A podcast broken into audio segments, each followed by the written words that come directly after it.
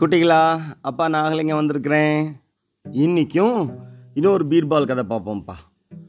ஒரு சமயம் இந்த இப்போ இரும்பு கொள்ளரை கூப்பிட்டு இரும்பு கொள்ளர்னா இரும்பு ஜாமங்கள் செய்கிறவர் அவரை கூப்பிட்டு அக்பர் மகாராஜ் என்ன சொல்கிறாரு ஸ்ட்ராங்காக ஒரு கவசம் செஞ்சு கொண்டு வா.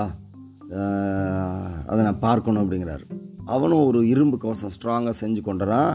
அதை ஒரு பொம்மைக்கு மாட்டி விடுறாரு. யார்? அக்பர் மகாராஜா. மாட்டி என்ன பண்ணுறாரு ஒரு கத்தி எடுத்து ஓங்கி வீசுறாருப்பா. வீசினா அந்த கவசம் போட்டிருந்தோம் அந்த பொம்மை ரெண்டாக பழுந்துருச்சியா?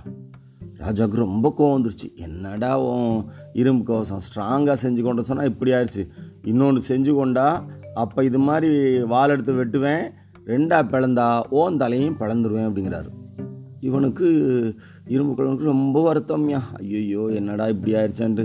போய் வீட்டுக்கார மாட்ட அதை சொல்கிறான் அந்த அம்மா காதில் ஏதோ சொல்கிறாங்க சரி சரி அதை மாதிரி சரின்ட்டு அதுக்கு பிறகு திரும்ப ஒரு கவசம் ஸ்ட்ராங்காக செஞ்சு கொண்டு வரான். இப்போ ராஜா என்ன சொல்கிறான் ராஜராஜா இதை பொம்மைக்கு போட வேண்டாம்.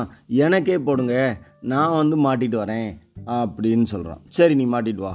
அப்படின்னோடனே அவனே அவன் செஞ்ச கவசத்தை தான் எனக்கு மாட்டிட்டு வந்து நிற்கிறான் ராஜா என்ன பண்ணுறாரு அக்பர்? ஒரு நாலு சிப்பாயை வச்சு வெட்டுங்கடா வாழை வச்சு அப்படிங்கிறாரு. எல்லாம் வெட்ட வர ஓங்கி வராங்க. இவன் ஓ அப்படின்னு பெருங்குறது வந்து கத்துறான். உடனே சிப்பாயெல்லாம் கத்துனதும் அப்படி கொஞ்சம் தயங்கி அப்படி நிற்கிறாங்க அக்பருக்கு கோவம் ஏன்டா கத்துன நீ? அப்படின்னு கேட்குறாருப்பா கொஞ்சம்னா போரில் பொம்மைக்கா கவசம் போட்டுருவாங்க மகாராஜா. அங்கே உயிருள்ள சிப்பாய்க்கு தானே போட்டுருவாங்க. அவங்க அப்படிலாம் கத்தத்தானே செய்வாங்க.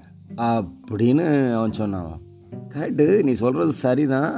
ஆனால் இது நீ சொன்ன மாதிரி தெரியலையே. வேறு யாரோ உனக்கு சொல்லி கொடுத்துருக்காங்க போல தெரியுதே அப்படின்னு ராஜா சொன்னார்ப்பா. இப்போ அவன் சொல்கிறான் இல்லை ராத்திரி என் ஒய்ஃபு முத நாள் ராத்திரி என்கிட்ட சொன்னான் இப்படி பிரச்சனையாக இருக்கேங்க பரவாயில்லைங்க. நீங்கள் மதியுக மந்திரி நம்ம பீர்பாலை போய் கேளுங்க அவர் ஆலோசனை சொல்லுவார். அது மாதிரி செய்யுங்கன்னாரு அதனால் அவர் சொன்ன ஆலோசனை கேட்டு இப்படி நடந்துக்கிட்டேன்.